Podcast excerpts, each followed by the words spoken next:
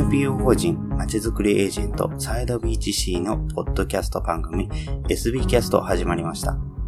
この番組は様々なステージで地域活動、コミュニティ活動をされている皆様の活動を紹介。まちづくりエージェントサイドビーチシティとしてどのように関わっていけるかということを話し合っていくポッドキャスト番組です。進行を務めますのは私、フリーランスとして IT 関連活動、アプリ開発、講師、書籍出版などを行いながら、この NPO の理事を務めている高道恵です。どうぞよろしくお願いいたします。この番組は図面の出力、製本ならお任せください。株式会社トレースのサポートにてお送りいたします。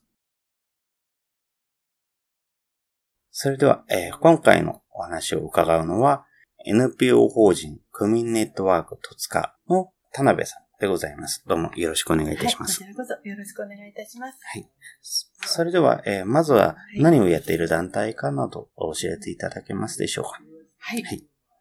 何をやっているか。はい。えー、大きく言ってしまいますと、拠点を3つ運営しています。はい。えー、一つが、戸塚区民活動センター。二つ目がフラットステーション戸塚。三つ目が交流広場戸塚。この三つです。はい。はい。で、でそれ、なんで、こういうことか。まあ、はい、あの、街づくりということを私たちは目指していて、豊かな地域づくり、区民力の向上と豊かな地域づくりというのをミッションに掲げています。一人一人が生き生きと暮らすために、人と人がつながる場を作りたい。地域の活動をより活発にしたい。お互いの活動を結んでネットワークを築きたい。このようなことを思って、法人を立ち上げて活動しています。はい。はい。主にそのような団体での対象としている人たちっていうのを教えていただいてよろしいですか？はい。もう対象は特に限っていないですね。最初にあの、戸塚区民活動センターを始めた時には、まあ、ある程度高齢の方というかリタイアした後、どうやってこう自分を次のステップに活躍させたいかっていうことが大きな一つの目標かなと思ったんですけれども、実際に戸塚区民活動センターを運営し始めると、いろんな世代の方がいらっしゃって、それぞれがいろんな思いを持って、あといろんな課題であるとか悩みを持っていらっしゃるということが見えてきて、いろんな方を対象にしてやり始めています。せっかくなので、3つの拠点がどんなものかを紹介してもいいでしょうか？はい、ぜひよろしくお願いします。はい、まず、戸塚区民活動センター。これはあの横浜市の戸塚区というところにあるんですけれども、横浜市18区あります。それの一つ一つの区に活動センターというのがあります。その一つ、戸塚区版が戸塚区民活動センターということになります。うん、で、戸塚区民活動センターは、横浜で初めて NPO が運営しているセンターです。18区のうち4つだけが、すべて公設なんですけれども、4つだけが民営で、残りの14区は公設公営になります。ですので、すべてその、行政が立ち上げるということで立ち上げたものなんですけれども、公営というのは行政が直接運営しているという意味になります。わずか4つの区が民営なんですけれども、その民営の中でも NPO が最初から運営しているのは私たち戸塚区だけです。11年目になります。で、あの、本当に横浜市最初の共同による活動センターということで、いろいろ悩みながら、行政との共同とはどういうことかなとか、でも、やっぱり区民の方の活動を応援する、中間支援と言われているところなので、区民の方の活動を応援するというのは同じ目線で一緒に悩みながら、一緒に応援していく、一緒にこう自分たちも育っていく、それが絶対理想であると信じて、もう絶対に民営だということで始めたものなんですね。ですので本当にあの、いろんな方とのつながりもできて、いろんな活動が始まっています。あの、良さっていうのは、その、私たち11年目になるんですけれども、行政がやってるところというのは、どうしても行政の方の転勤があったり、あとはそこで食卓として働いてる方も5年という任期があったりと、まあ、だんだんそれもなくなっていくっていう話も聞いてるんですけれども、どうしてもそういう縛りがあって、そうすると、区民の方、市民の方とのつながりって一朝的にはできるものではなくて、ちょっとずつこう年月をかけて育てていくもの、それが5年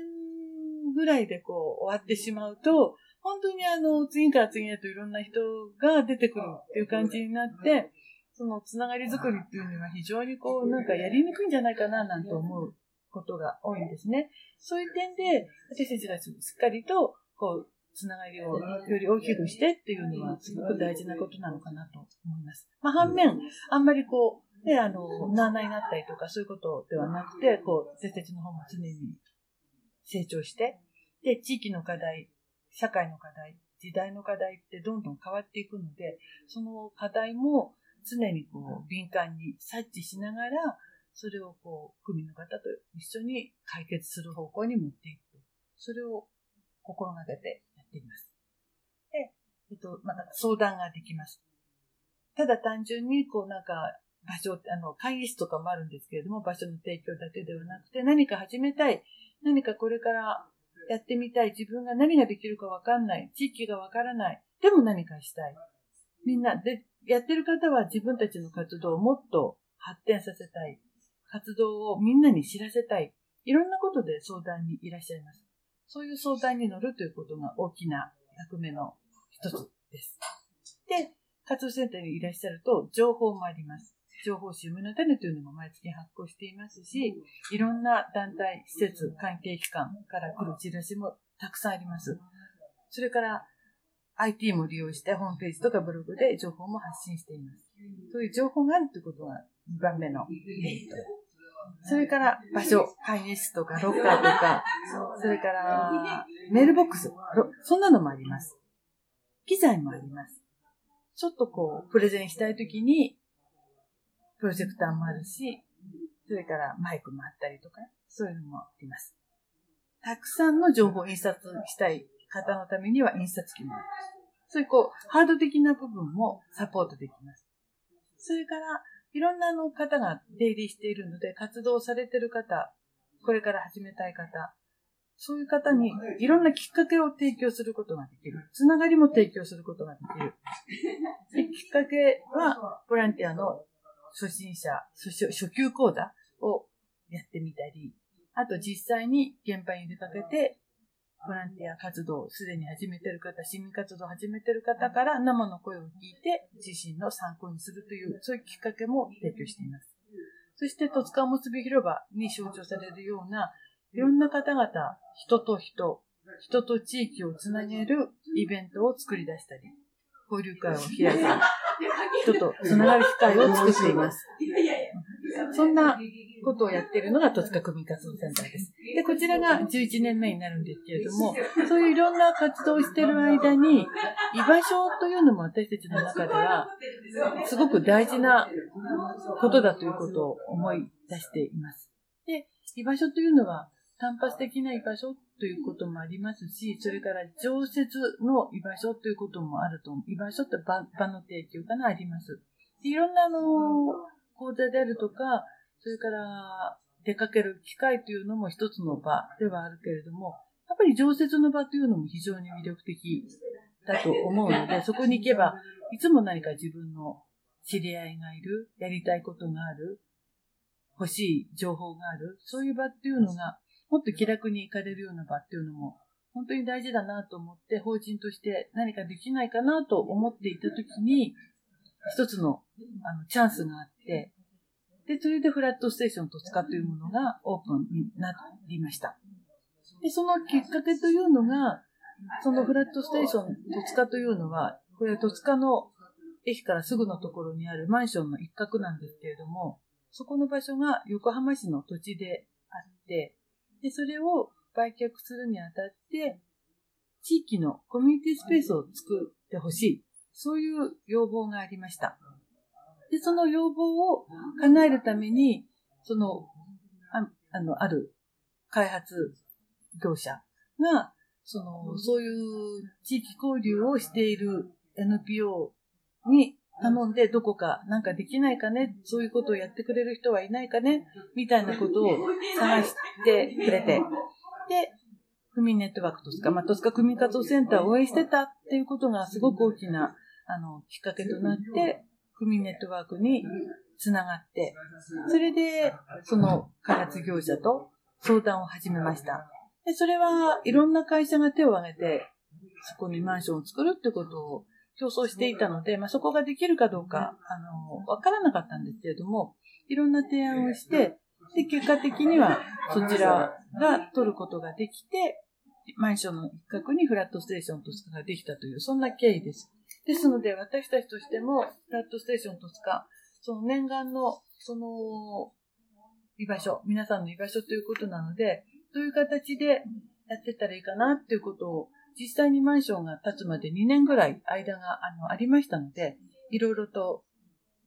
模索して、いろんな方に声をかけたり、講座を開いたり、い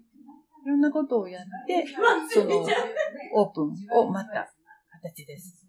で、実際に次はいいでしょうか？フラットステーション戸塚のお話に移ります。はい、フラットステーション戸塚、今お話ししたように、もともと横浜市の土地でした。そこに地域の皆様のコミュニティスペースができたんですけれども、大きく4つの機能があります。まずカフェスペースがあります。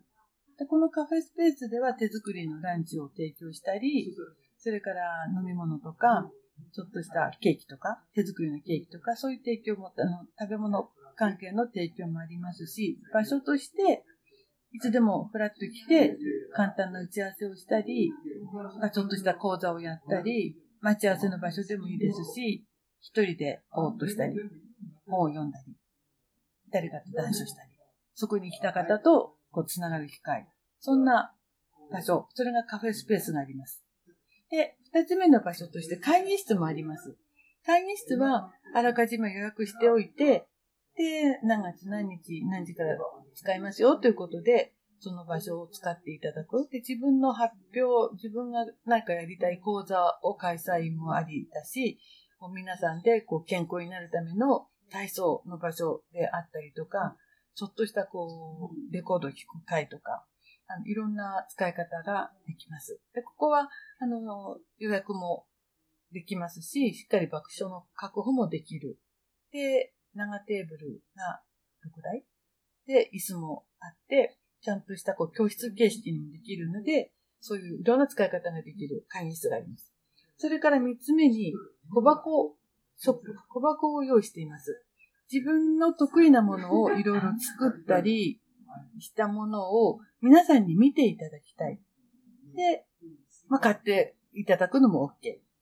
ということで、小箱ショップ、幸せ小箱という名前で小箱も用意しています。ですので、そこは本当にあの、いろんな、なんかビーズのアクセサリーだとか、なんか手作りのカゴだとか、古い着物をリメイクした小物だとか、いろんなものが並べられていて、いらっしゃる方が楽しまれています。で、四つ目。これがギャラリーがあります。ギャラリーは、ピクチャーレールもしっかり用意していて、そこにワイヤーで自分の作品、絵の作品とか書道の作品とか、あとは、あの、ちょっとしたバッグを作って、あのそれも着物のリメイク最近多いですね。着物での帯で作ったバッグであるとか、お財布であるとか、そういうものをこう飾って皆さんに楽しんでいただいたり、今は切り絵の素晴らしいのが貼ってありますね。その切り絵を楽しんでいただいたりとか、いろんな形で自分自身をこう、発表する場、うん、で、自分を生かす場、そういう場になっています。まあ、目標として目指すこととして、ほっとする居心地のいい場所である。それから仲間とつながる場である。で、自分らしさを生かせる場であると。それを目指しています。がフラットステーションですね。で、本当にいろんな方が来てくださって、例えば親子の講座をやってみたり、リトミックをやってみたり、それからちょっと生きづらさを感じている方々が集まって一緒に考えるような会があったり、朗読の会があったり、昔遊びの会があったり、いろんな、あの、まあ、親子、子供向けの講座としてはそんなことをやっています。それから、その講座の違う講座としては、高齢者向けの講座。これは認知症だったり、それから認知症の N だったり、あと仲良しの N だったり、仲間だったり、仲間も N。まあ、その頭文字の N を取って、N プロジェクトと言っているんですけれども、あ認知症だっていいじゃないっていう、認知症でも地域で自分の、あの、今いる地域で豊かな気持ちで過ごせるような、認知症になっても過ごせる場所、そんな地域って素敵だよねっていう思いから、みんなが仲良しになって、仲間になって、で、外に出てみんなと語り合って、友達を作っていこうという、そんなことを目指して、いろいろ学ぶ場を作っています。それから、映像とか音楽を、こんなことを楽しむ会もあって、フラット名作劇場とか、レコード非公開とか、そんなことを、えー掲げた講座。講座っていうよりか、会ですかね、イベント。そんなことを月1回やっています。あと自分の得意な楽器、ピアノでもギターでも、そういう得意な楽器を皆さんにこう披露して楽しんでいただく。そんなこともやっています。で、それ以外にも、いろいろな趣味、教養講座的な、まあ、古代史の講座であるとか、熟年世代向けのダンスとか、ストレッチダンスとか、パソコン相談とか、生活に役立つ、そして元気になれるような講座とかワークショップ、こんなことをいろいろやっています。で、それ以外にも、近くに明治学院大学がありますので、そこのこう、 One Day for Others みたいなものに受け皿になってみたり、あと近隣の医療機関、薬局とかから、その管理栄養士さんに来ていただいたりして、その体調管理とか食中毒とか、そういうことについての講演もしていただいています。いろんな地域とのつながりを作っているというフラットステーションとか6年目になります。はい。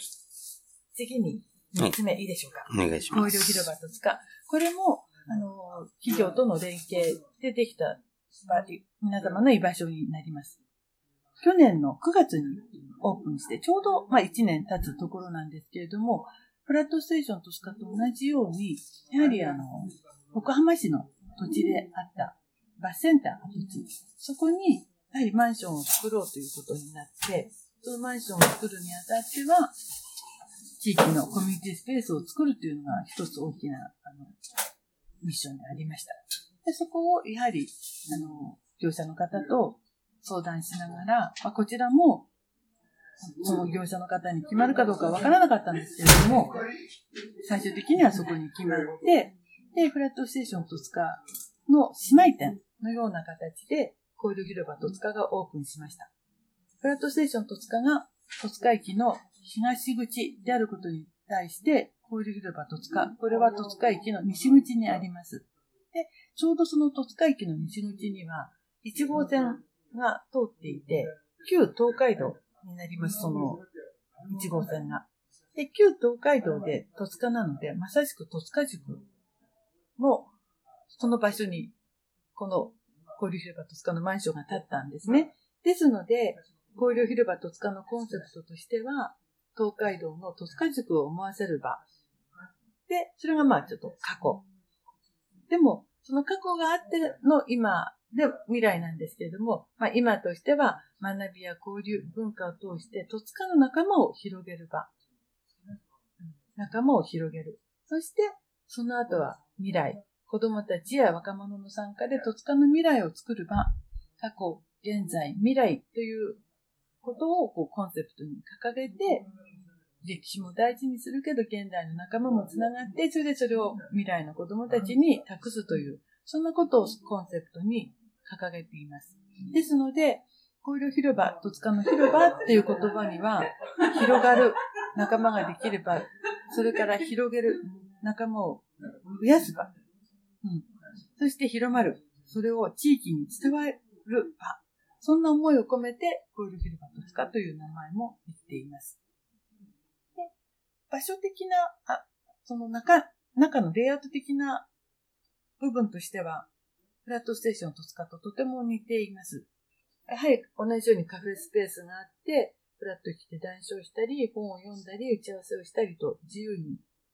活動もできますし、手作りのランチ、それからケーキやお茶も楽しむことができます。せっかく1号線に面して戸塚塾っていうのをコンセプトに掲げているので、あんみつとかの甘味も用意しています。で、その旧東海道戸塚塾だということが本当に目玉ですので、ここにはジオラマが置いてあります。江戸時代末期のジオラマで、戸塚には戸塚道楽会という戸塚を見て知って楽しむ会、戸塚道楽会という会があるんですけれども、そこと共同という形で戸塚塾を少しでも皆さんに感じていただけるようにと工夫しています。でそのジオラマというのは、明治の10年ぐらいと言われてたかしら、その等高線を使った地図が初めてできた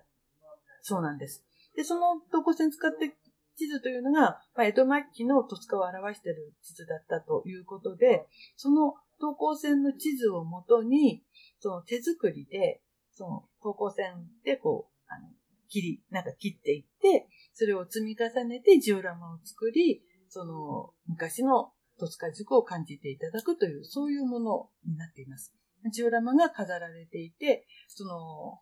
失礼も壁の一角は、ちょっとこう一末模様の壁紙を使って、少しでもこう、戸塚の、戸塚塾の江戸時代のイメージをこう思い起こしてもらえたらいいかなと思って、そんなことをちょっと工夫しています。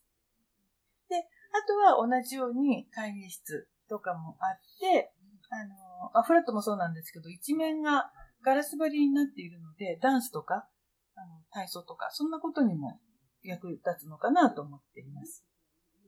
で、実際の活動としては、まだまあ1年経つか経たないかなんですけれども、戸塚塾ということで、東海道戸塚塾の話、その後の戸塚がどうやって変遷したか、ライフラインがどんな風にこう、あの、整っていったかとか、あとは浮世絵もたくさん残っていますので、その浮世絵の話、から名所旧跡、これもあの、まあ、戸塚って今、あの、江戸時代の戸塚塾というお話をしてるんですけれども、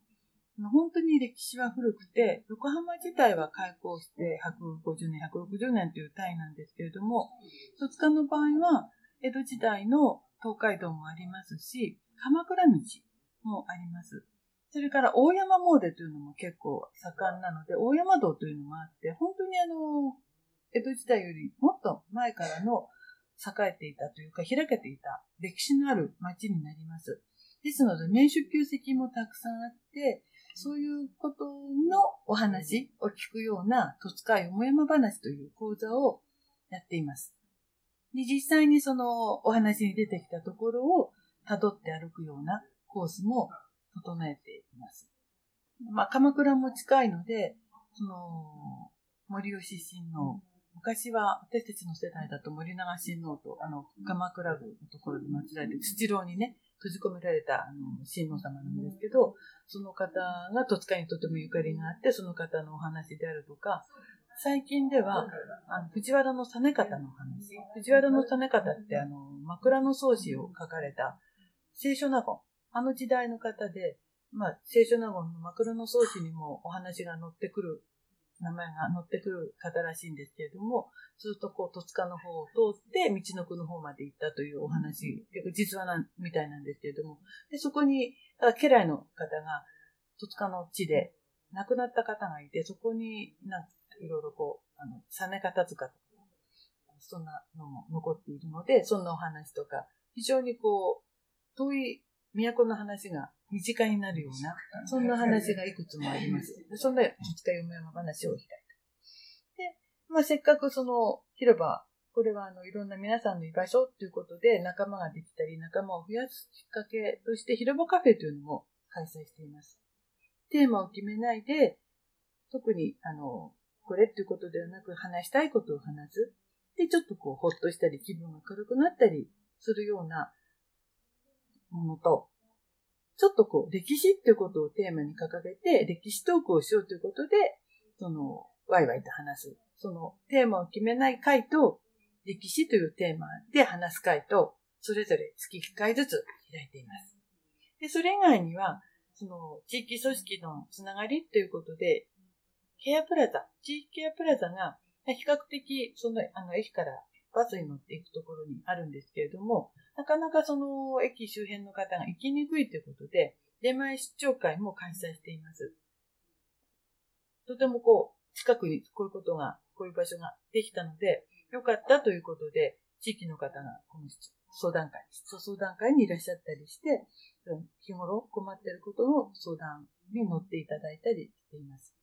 で、同じくあの、フラットステーションと同じように、そのマンションの中に医療機関もあるので、その医療機関とのつながりもできてきて、歯科医院とか、調剤薬局とかありますので、航空ケアの話とか、栄養の話とかを聞く講座も開催しています。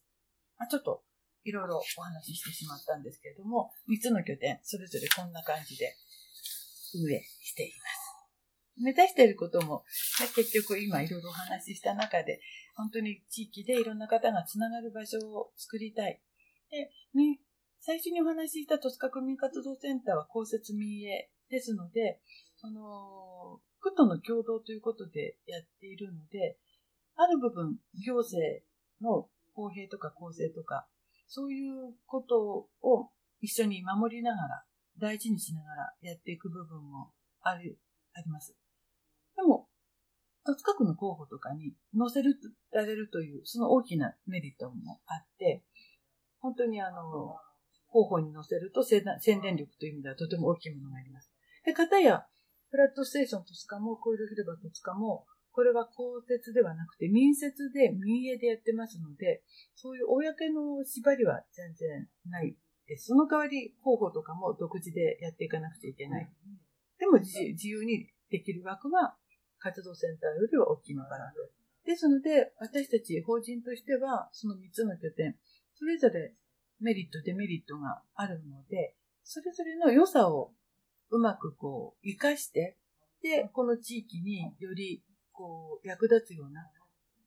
より心豊かな地域になるような、そんな仕掛けというか、きっかけ作りというか、をしていきたいなと。で、あの、本当にいろんな方に来ていただいて、で、その方々が一人一人が輝けるような、そんな場にしていけたらいいなと思って運営しています。よいしょ。どうも。ました。はい。はい、どうもありがとうございます。はい、なんか本当に、あすごいたくさんやってるなっていう感じで。自分もフラットステーションと塚の方にはよく、えー、行っていて、現在、あの、まあ、広報の方のお手伝いなんかもしてますけれども、あの広報、えー、交流広場戸塚の方にはあんまり馴染みがなかったので、まあ、こういうことをやってるんだなというのが、今聞けてすごく、うん、面白いなと思いました。あの、歴史についても、やはり、あの、保土ヶ谷の、保土ヶ谷とか、あとはあの、神奈川の宿とも結構活動をしていることが多いので、あの、こちらの方も加えて、ここの話とかよく聞くこともあるんですけれども、まあ、そこまで深くいろんな話、あの、もっと宿場町より遡って話を聞くっていう機会がないので、まあ非常になんかそれも聞けたのはすごいなと嬉しいです。はい。あの本当にあの先ほど交流広場戸塚の中であのジオラマの話をしたんですけれども、はい、このジオラマは、保土ヶ谷塾、戸塚塾、藤沢塾、それから神奈川塾もあるみたいなんですけれども、あのちょうど戸塚が武装といって、武装の部は武蔵の、武蔵の武、武士の武ですね。それから、武装の層は相模の国、相模原の僧というんですよね。で、武装なんですよ。で、戸塚がちょうどその境目ということで、武装三宿の宿場祭りというのを、ここ何年かやっているんですね。で、それは、そのお祭りをする、戸塚がお祭りをする前から、その三宿ということで、いろんな交流をする機会があったそうなんです。で、その交流している中で、ジオラマを作ろうということが、あの、一つのテーマとして取り上げられて、で、保土ヶ谷は保土ヶ谷で、保土ヶ谷はこの間あのたまたま作ったという方に出会ったんですけれども、公募で、そのジオラマを作りたい人は集まってくださいというのが区法に出て、で、何人か集まって、その方々で作ったらしいんですね。で、戸塚の方はその道楽会中心に作ったと思うんですけれども、保土ヶ谷が一つできて、で、戸塚は南北に長いので、このジオラマ三つに分かれてるんです。北の部分と真ん中中央にある戸塚塾の部分と原宿の方の部分と、で、三つに分かれてて、全部だと5メートルぐらいあるのかなもうちょっとあるかもしれないですね。で、その先が今度藤沢なんですよ。で、藤沢は藤沢で一つあるんです。で、だから全部でそこで5つあって、で、さらにどうも神奈川区にもあるみたいなので、それが、特に三宿の場合はその5つは宿場祭りの時に一堂に返すと、本当に壮観です。で、同じような、同じ先生が教えてくださってるので、こう作り方とかがみんな同じだから、でサイズも同じ縮尺でやってるんですよね。全部繋がるんですね。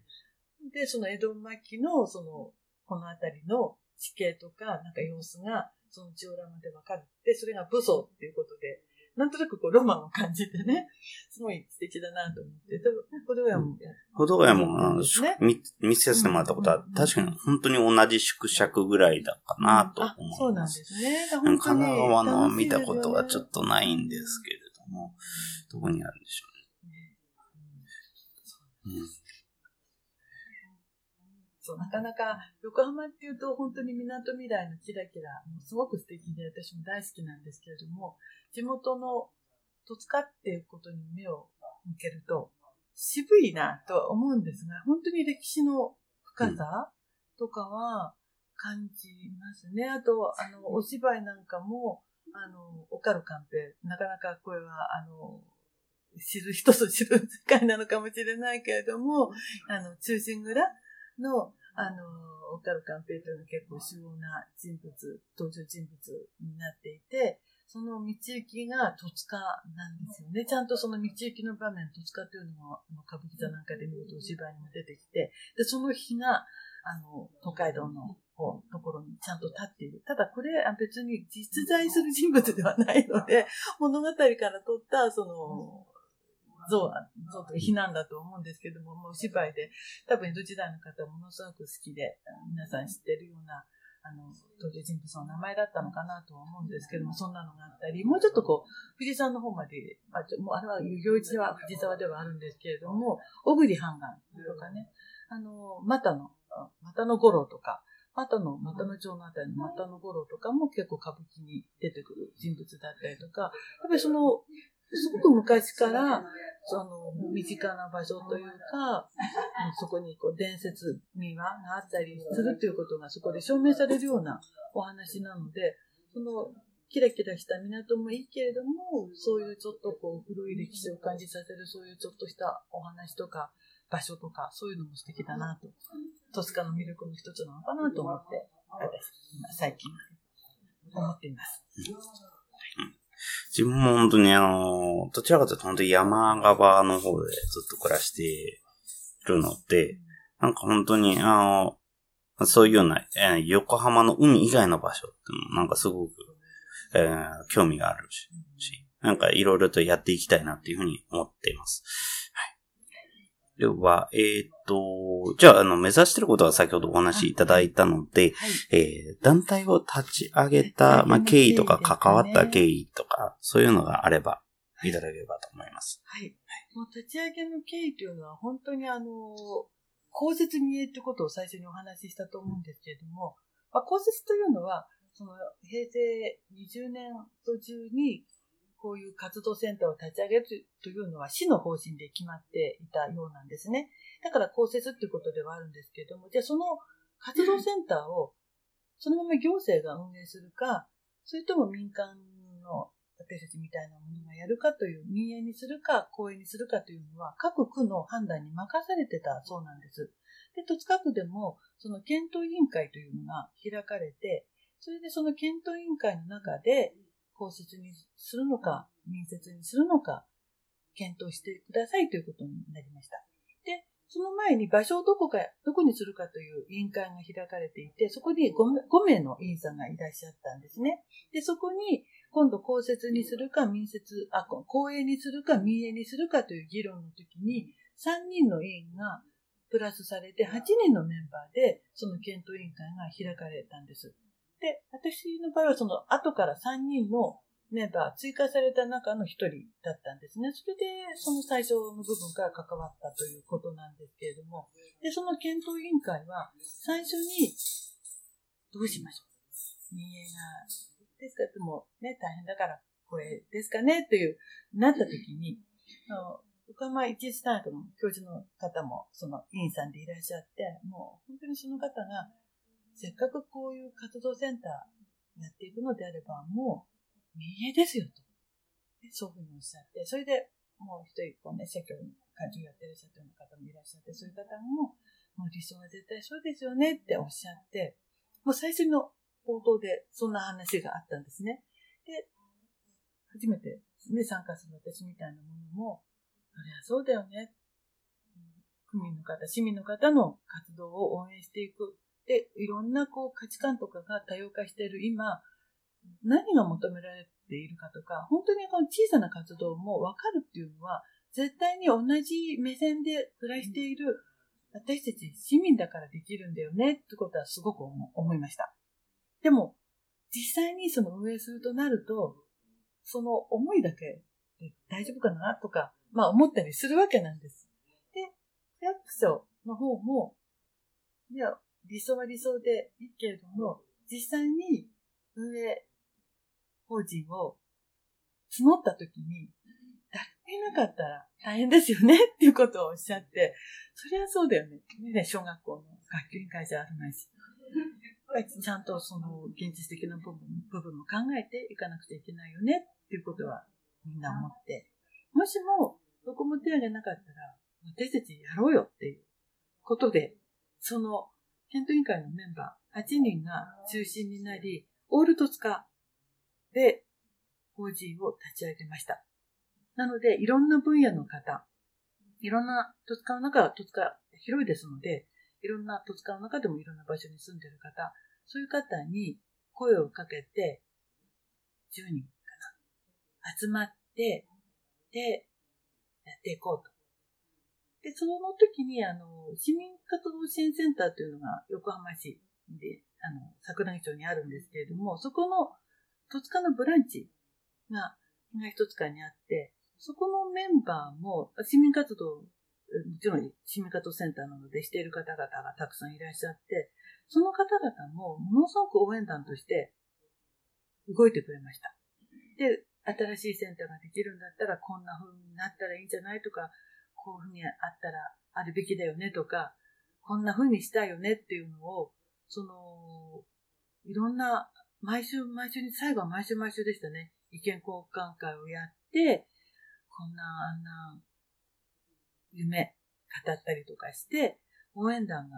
たくさんいました。で、その中心となって、まあ、とりあえず、その受け皿、一個もなかったら大変だからと思って、と、私たち立ち上げたんですけれども、本当にそういうバックで応援してくださる方の力を本当に背中で感じる。私ちょっとそこの戸塚プラザにいたりしたもんだから、本当に感じて、それで、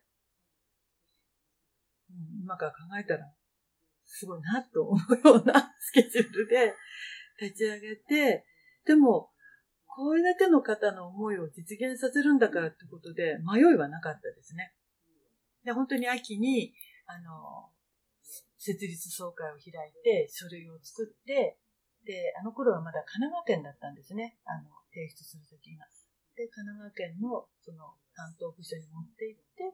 で、あの、法人の方は法人でそうやって立ち上げつつ、じゃあ、その新しいセンターの公募が始まったわけですけれども、私たちももちろん応募して、それで、あの、運営が決まったという、そんな経緯です。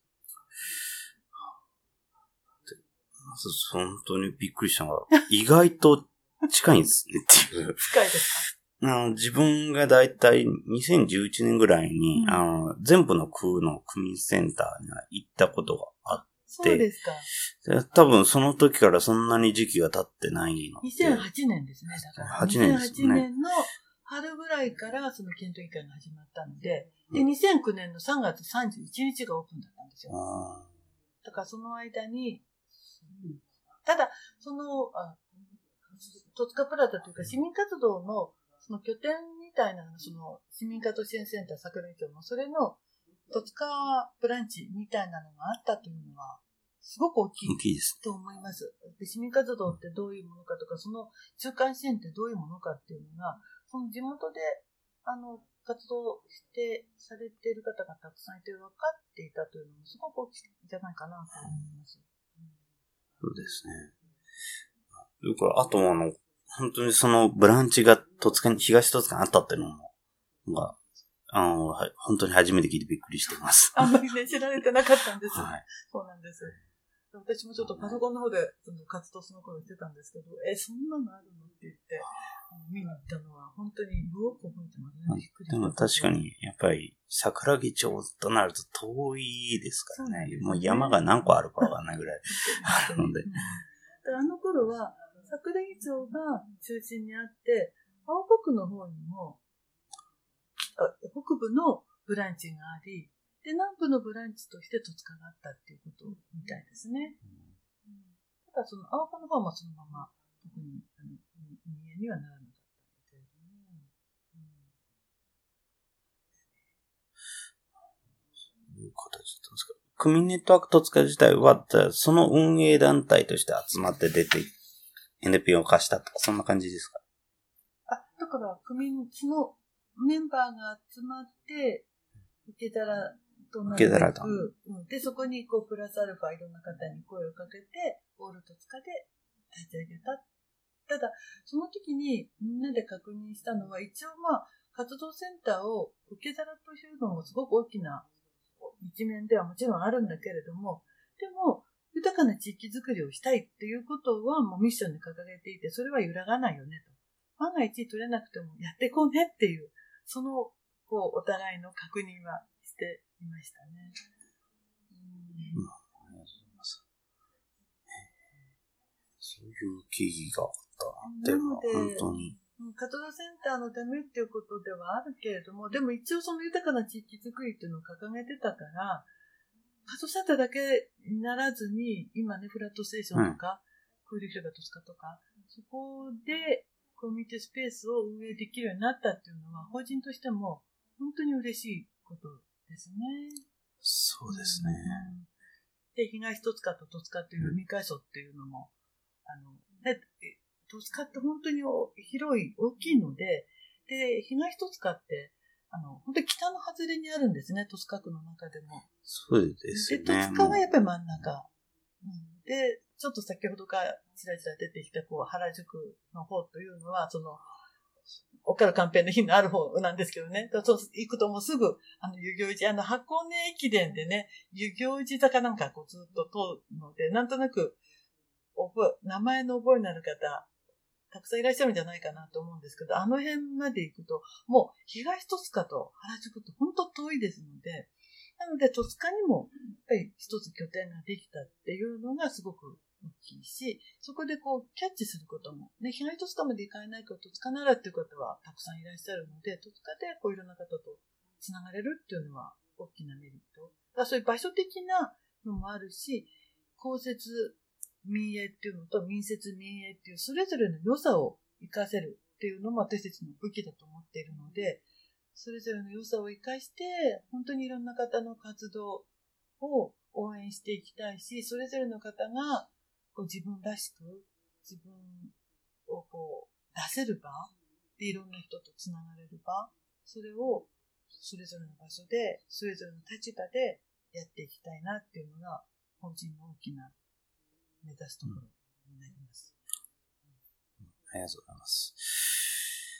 えっと、では、えー、まあ、先ほど、ホームページの話とかもありましたけども、IT についてとか、なんか、あの、どういう関わり方をしていきたいとか、そういうのとかっていうのは、なんか、詳しくあれば教えていただければと。そうですねあの、詳しいとかはないんだけれども、あの、まあ、活動センターはその本当公設見えなので、あの、しっかりと予算も取れて、あの、で、逆に言うとしっかりとこう情報発信するというのも一つのミッションにあるので、それはしっかりとしたものをもちろん作っています。で、あの、Facebook ページとかも作っていますし、で、まあ、方やフラットステーションとか、戸塚とか交流広場戸塚は、その潤沢に資金があるわけではないので、まあその限られた範囲でやっていくっていうことにはどうしてもね。なので、できる範囲で。あとは、あの、結構その、ボランティアでやって、やるよっていう方がいらっしゃったり、そういうこう、応援団的な方もいらっしゃるので、そういう方の力を借りてとか。ただね、これからの時代、IT を使って情報発信する SNS をこのお風呂に使うというのは、ものすごく大事なことだと思っていますので、少しずつ充実させたいなとは思っています。そうです。なかなか難しい。まあ、自分も本当にフラットの方で、あの、まあ今ほとんどホームページ運営と Facebook、Twitter の状況発信。まあ結局 Twitter で自動的に動かしてるツールだけですけれども、やってますし。まあ、き実際やっぱりコミュニティカフェとしては他のところにもありますけども、例えば江南大の方がちょっとフラットに興味があるっていうことで、あの、ワクワク頼りがダウンロードできるからそこで繋がれたっていうね。ことがありました ね。なんか他のところだとやっぱりなかなかそういうのもないので。まあ、今後もっと見やすいように、今って本当に既存のテンプレートとか、まあ、既存の仕組みとかを適当に組み合わせただけなので、やっぱとても最適とは言いづらい表示にはなってますけど、その辺も含めてそう。ん、やっぱり結、構ホームページでワクワクダイヤ見ますね。あ、どうぞどうぞどうぞ。なんかでもやっぱりあの、既存の機能どうしても汎用性が高すぎて少し見づらい。ダウンロードのボタンがなんか3個ぐらいあるとかあって、どれを選べばいいのか分かりづらかったりするので、そこもちょこちょこと直していければいいなとは思っていますね。ねどういうのがいいかってね、高見さん専門家なので、うんそういう目で見るといろいろきっとあるのかもしれないですね。なんか、ボタンなんかはこう、ちょっと前まではいろんなルートで行けてたりしたけど、逆にそれが見にくいとかあるんですかね？やっぱりそうですね。まあ、あの、やっぱそういうの選択肢が多くなると、やっぱ迷っちゃう人って出てきますんでうん。確かに。うんまあ、あの、いろんな見方ができるっていうのも利点ではあるんですけれども、まあ、それは多分、例えば、まあ、別の方法、ツイッターとか、フェイスブックとか、そういうところから来るぐらいでいいのかなっていうふうには思います。なので、まあ、あの、こちらの方も、まあ、うちの NPO、えー、街づくりサイドビーチとし、まあ、してもなんか、いろいろやっていければ、まあ、多分、同じようにやっぱりホームページの課題とか、Facebook の運用に関する課題とかそういうのも持ってらっしゃるっていう団体他にもあるので、そこのための準備っていうのも含めて、えーなんかここでいろいろやっていければいいかなというふうに思います。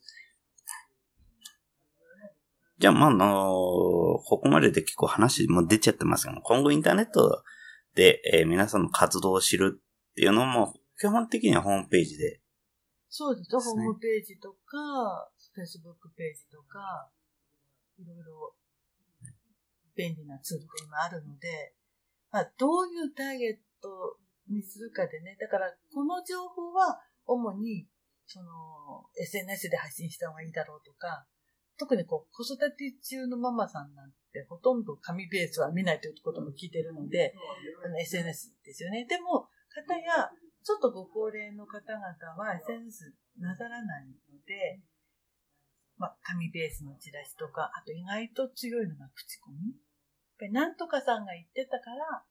行ってみるとかって、やっぱりその、誰が発信したかわからない、いいか悪いかわからないチラシよりも、なんとかさんがいいって言ってたよっていうのはすごく大きな。これはね、若い人でも同じ部分があるみたいですね。なので、最終的には本当に人と人とのつながりだなと思うんですけども、まあ、広げるっていう意味では、本当にあの、同時期に紙ベースとか SNS とかホームページとかいろんなものでやった方がいいという話も聞いてるので、いろんな今できるツールを駆使してやっていくことは本当に大事だろうなと思っています。まあ、あの、どちらかというともう、フラットの方なんかだと完全に同じものを出してるだけになっちゃってるんで、まあ、そんな大したことできてないんですけども。やっぱりあの、同じようなものを、やっぱり見る場所が結構違うっていうのもありますので、それも出していければいいかなと思います。基本的には、まあ、こちらのポッドキャスト聞かれている方なんかだと、例えば、えー、まあ、組ネットワークとかで検索していただくのが一番早いですもんね。ね全部のところに行けますもんね。そうですね。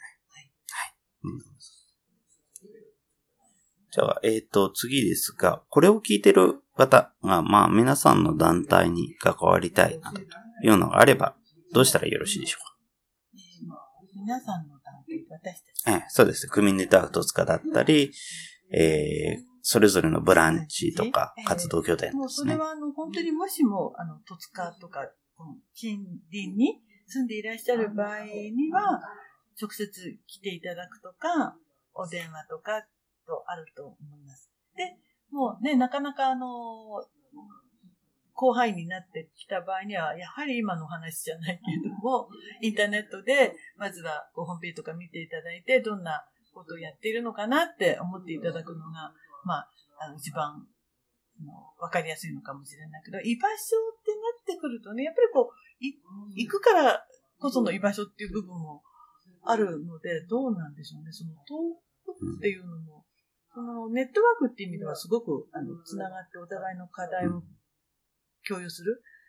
のは大事だなと思うので、たまあ、例えばその聞いてらっしゃる方が、居場所をこれから立ち上げたい方とか、それからすでに立ち上げてるとか、そういう場合は、あの、例えば一緒にこう、どういう形でもいいけど、集ま、集まるというか意見交換する場があると、お互いの課題を解決する糸口が見えてきたり、その、あちらのやってる良さがこちらでも、こう、なんか応用できたりとか、すごくこう、有効な情報交換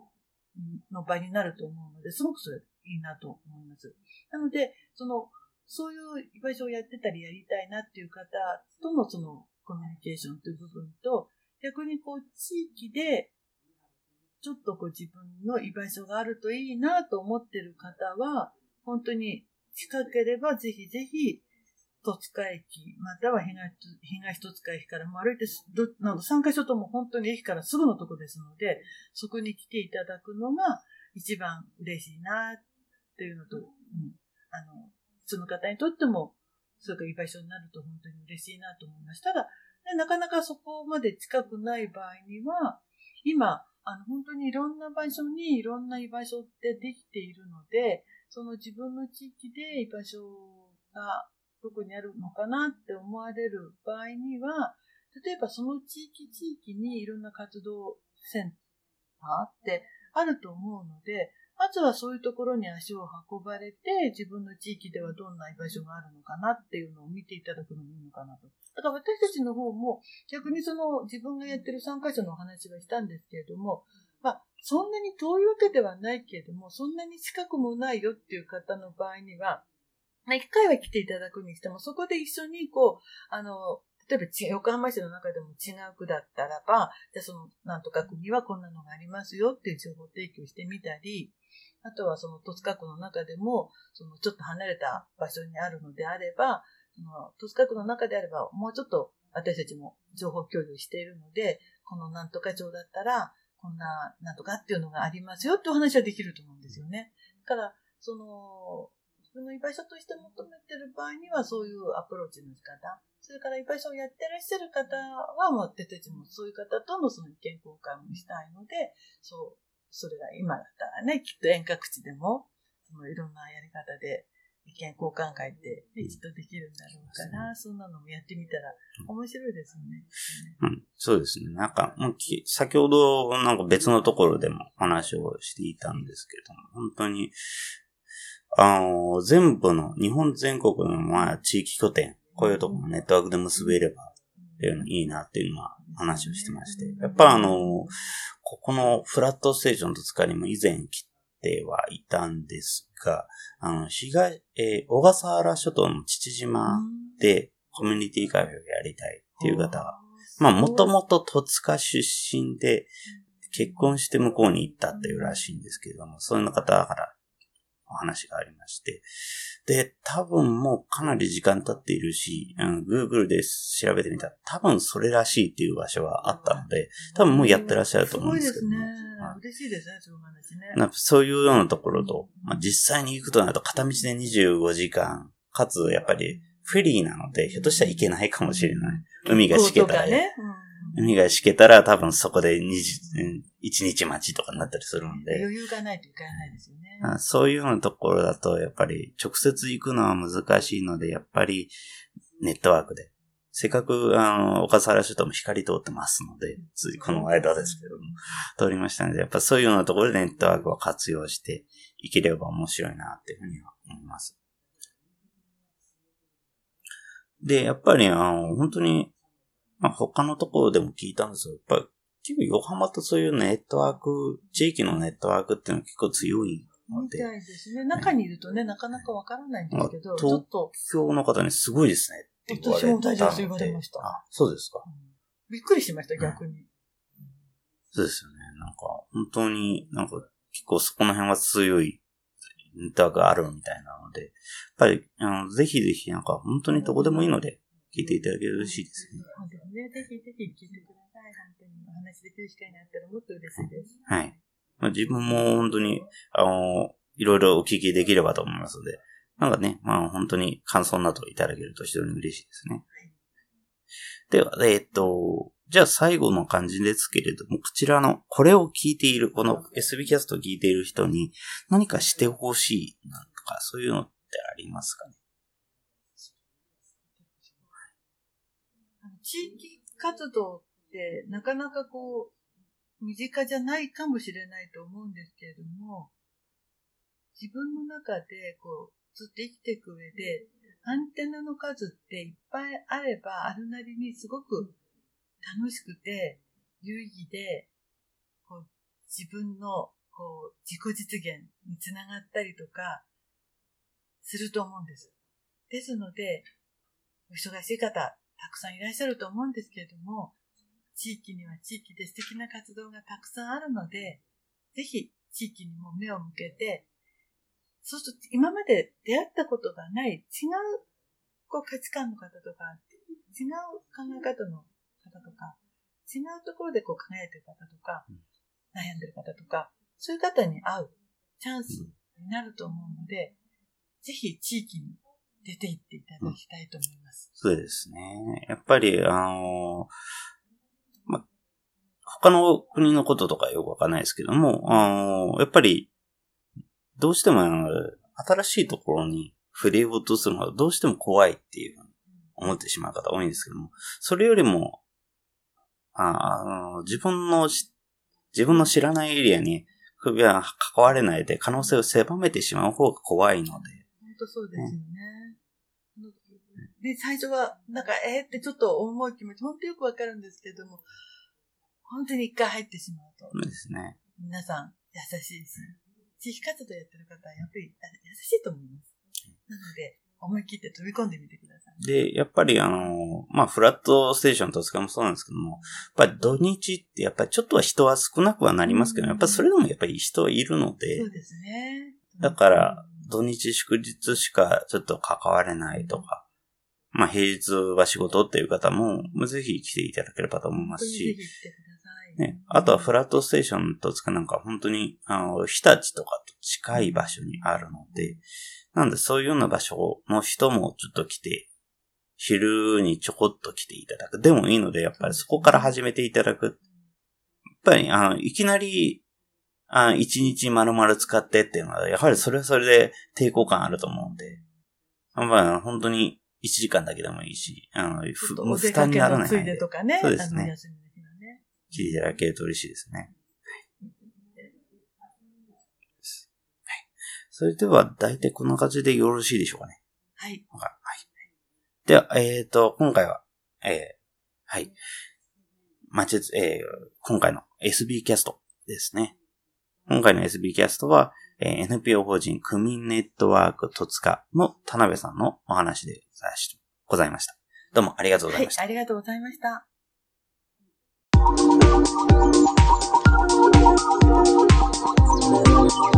今回は私高道恵が個人的にもよく関わっている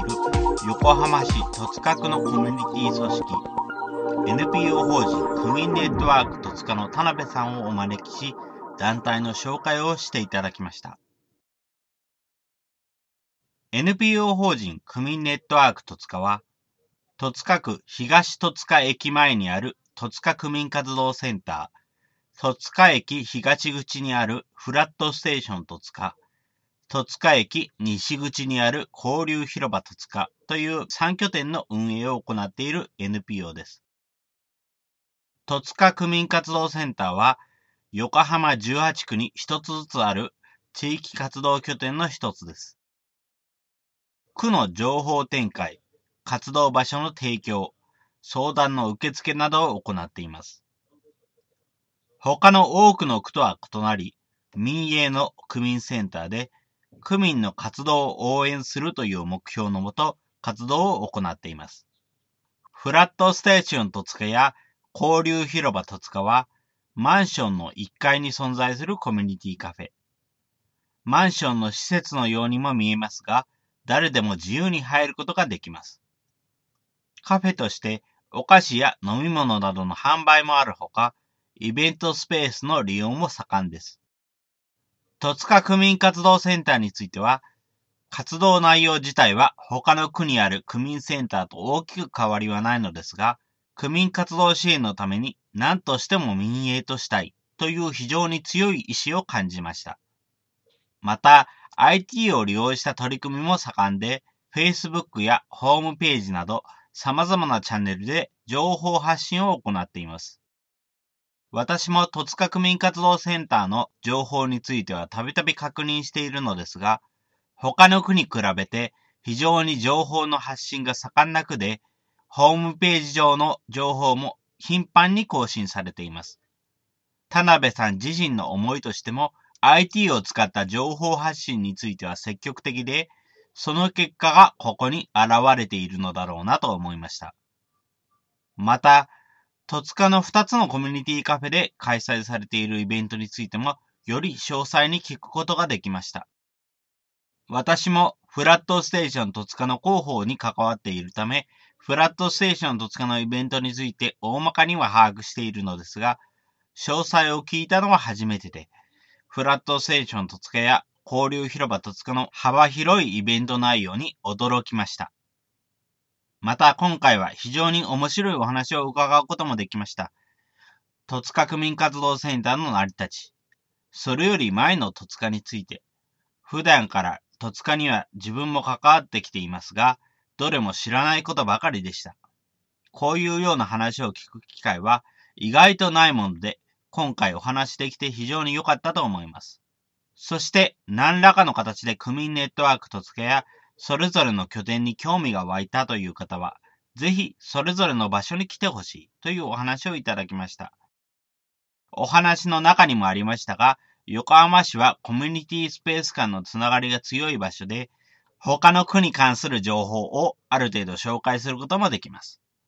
生きていく上でアンテナの数っていっぱいあればあるなりに楽しくて有意義で自己実現につながったりすると思う。